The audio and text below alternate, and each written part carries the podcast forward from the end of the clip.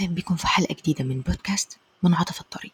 طول عمرنا بنسمع عن معاناة الرجل الأسود ضد تسلط وعنصرية الرجل الأبيض، وإن إزاي الرجل الأسود قدر يواجه ويتصدى حتى يثبت أنه يمكنه أن يكون رفيع الشأن زيه زي الرجل الأبيض.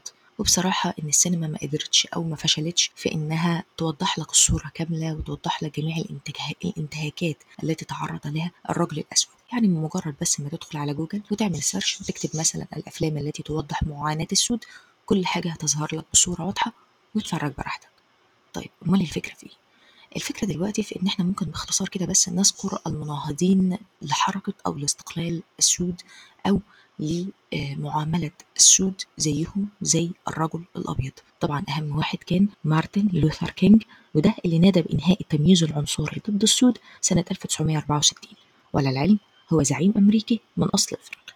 تاني واحد بقى، وده مهم برضو جدا، وخصوصا لما بدأ ينشر سيرته الذاتية وبدأ العالم كله يعرف دوره بشكل أكبر، وهو مالكوم أكس، أو بعد تنقل الإسلام هو الحج مالك الشباز، الذي لولا وجوده لاستمر العنف ضد الجنوب من الشماليين ولفضل العار التعصبي ملازم ليهم.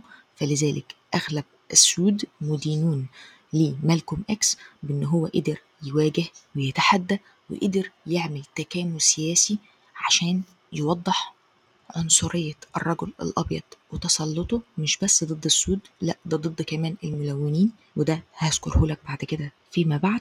وبصورة أدق هو بدأ يقنع السود نفسهم بأن ليهم حقوق، لأن كان بدأ الرجل الأسود والمرأة السوداء يبدأوا يستسلموا لما أثر به على عقولهم من الرجل الأبيض.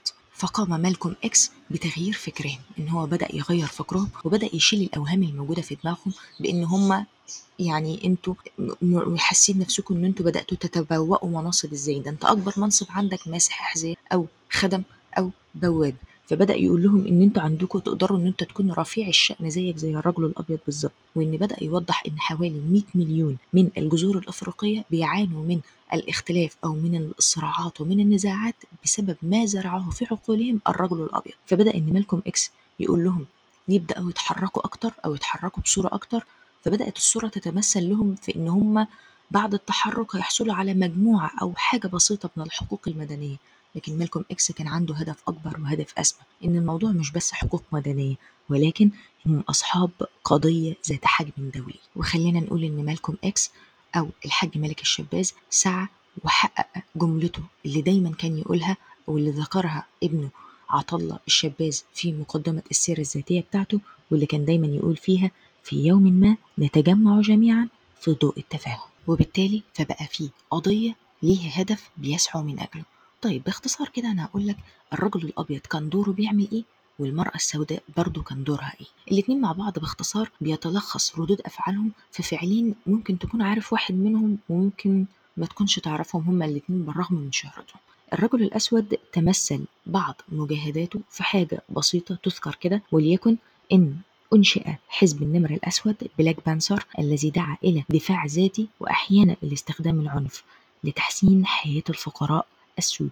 وطبعا الجماعات دي انضم لها الكثير من الجماعات المسلحة التانية، وبالتالي تأسست في الآخر منظمة سميت بجيش تحرير السود الذي قام بسرقة البنوك، لدرجة أنه قتل أكثر من 200 راجل من رجال القانون، وذلك لتوضيح من وإبراز وجود الرجل الأسود. مش كده وبس، كانت المنظمات دي بإثم الثورة لمقاومة تسلط البيض والعنصرية والاستقلال الاقتصادي للسود. أما المرأة السوداء فهي لعبت دور مهم جدا، إن بدأت في حقبة السبعينيات بدأت المرأة السوداء تبرز دورها بصورة أكبر، لدرجة إن بعد الحركات أو بعد المبادرات بدأت تضم المرأة السوداء ضمن أعضائها. طب ليه؟ وما كانتش موجودة؟ لا، هي كانت قبل كده لم ينظر للمرأة السوداء على أنها امرأة بشرية كاملة، لا كان دايما بينظروا ليها أنها زي الحيوانات أو أقل، وأنها ملهاش أي حقوق ولا أي آراء، وأنها سلعة مملوكة للرجل الأبيض.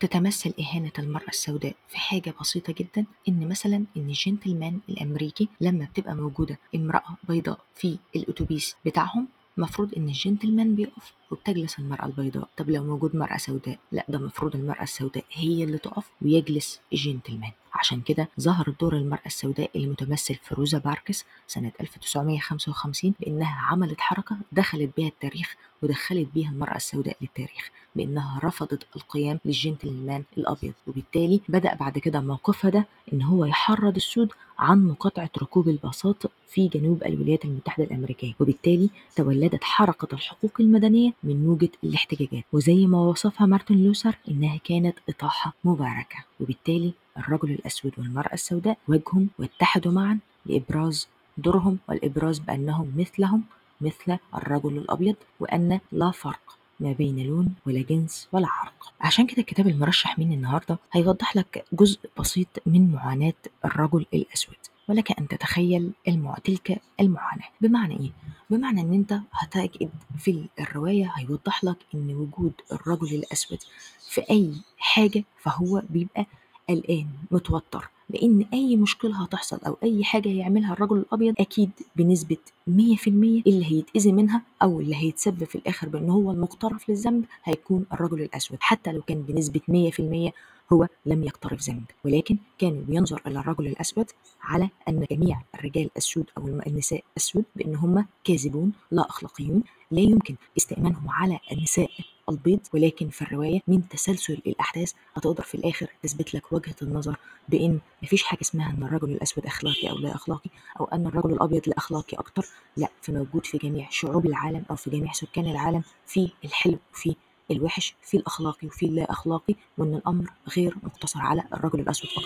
الرواية مش هتوضح لك بس موضوع المعاناة، لا، أنا سبب إن أنا ذكرتها لك إن الرواية بتوضح لك حتى العنصرية ما بين الطبقات، يعني طبقة المستوى الأعلى، طبقة الأقل، طبقة المناصب، الطبقة اللي لم تحتل المناصب العليا، إن الموضوع مش مقتصر بس على عنصرية ضد لون، لا، ده في عنصرية حتى موجودة في الطبقات وكانت منتشرة في الولايات المتحدة الأمريكية. هنبدأ نتكلم عن بعض أفكار أو بعض تقاليد شعب اليانكي وهم سكان شمال الولايات المتحدة الأمريكية، وإن أنت هتفضل متسلسل في الأحداث، ماشي في الأحداث لحد ما تبدأ وجهة النظر دي تثبت لك. وطبعا هنمر مرور الكرام على الحروب الأهلية الأمريكية أو الحروب الأهلية اللي حدثت بأمريكا، وينتهي بيك المطاف بأن في النهاية لا يقتل إنسان لعرقه أو للونه أو لجنسه، بمعنى لا تقتل طائرا بريئا، لا تقتل عصفورا ساخرا. الكتاب المرشح من النهاردة هو لا تقتل عصفورا ساخرا للروائية هاربر لي، وطبعا عايزة أقول لك إن الرواية ديت بيع منها حوالي 40 مليون نسخة وترجمت ل 40 لغة وصنفت بأنها أفضل رواية في القرن العشرين. تبدو لي كرواية أحيانا يعني كمعلومة كده بأنها رواية للمراهقين، ولكن في الواقع هي المعنى اللي فيها هو أسمى وأعلى، بيوضح تاريخ سابق وتاريخ يجب أن يضعه أو يجب أن يخطه الأجيال السابقة بأيديهم، وهي لا للعنصرية ولا للتمييز ما بين الطبقات. يبقى الكتاب المرشح لا تقتل عصفورا ساخرا هاربر لي، والكتاب اللي معايا أو النسخة اللي معايا مترجمة من توفيق الاسدي. قراءة سعيدة.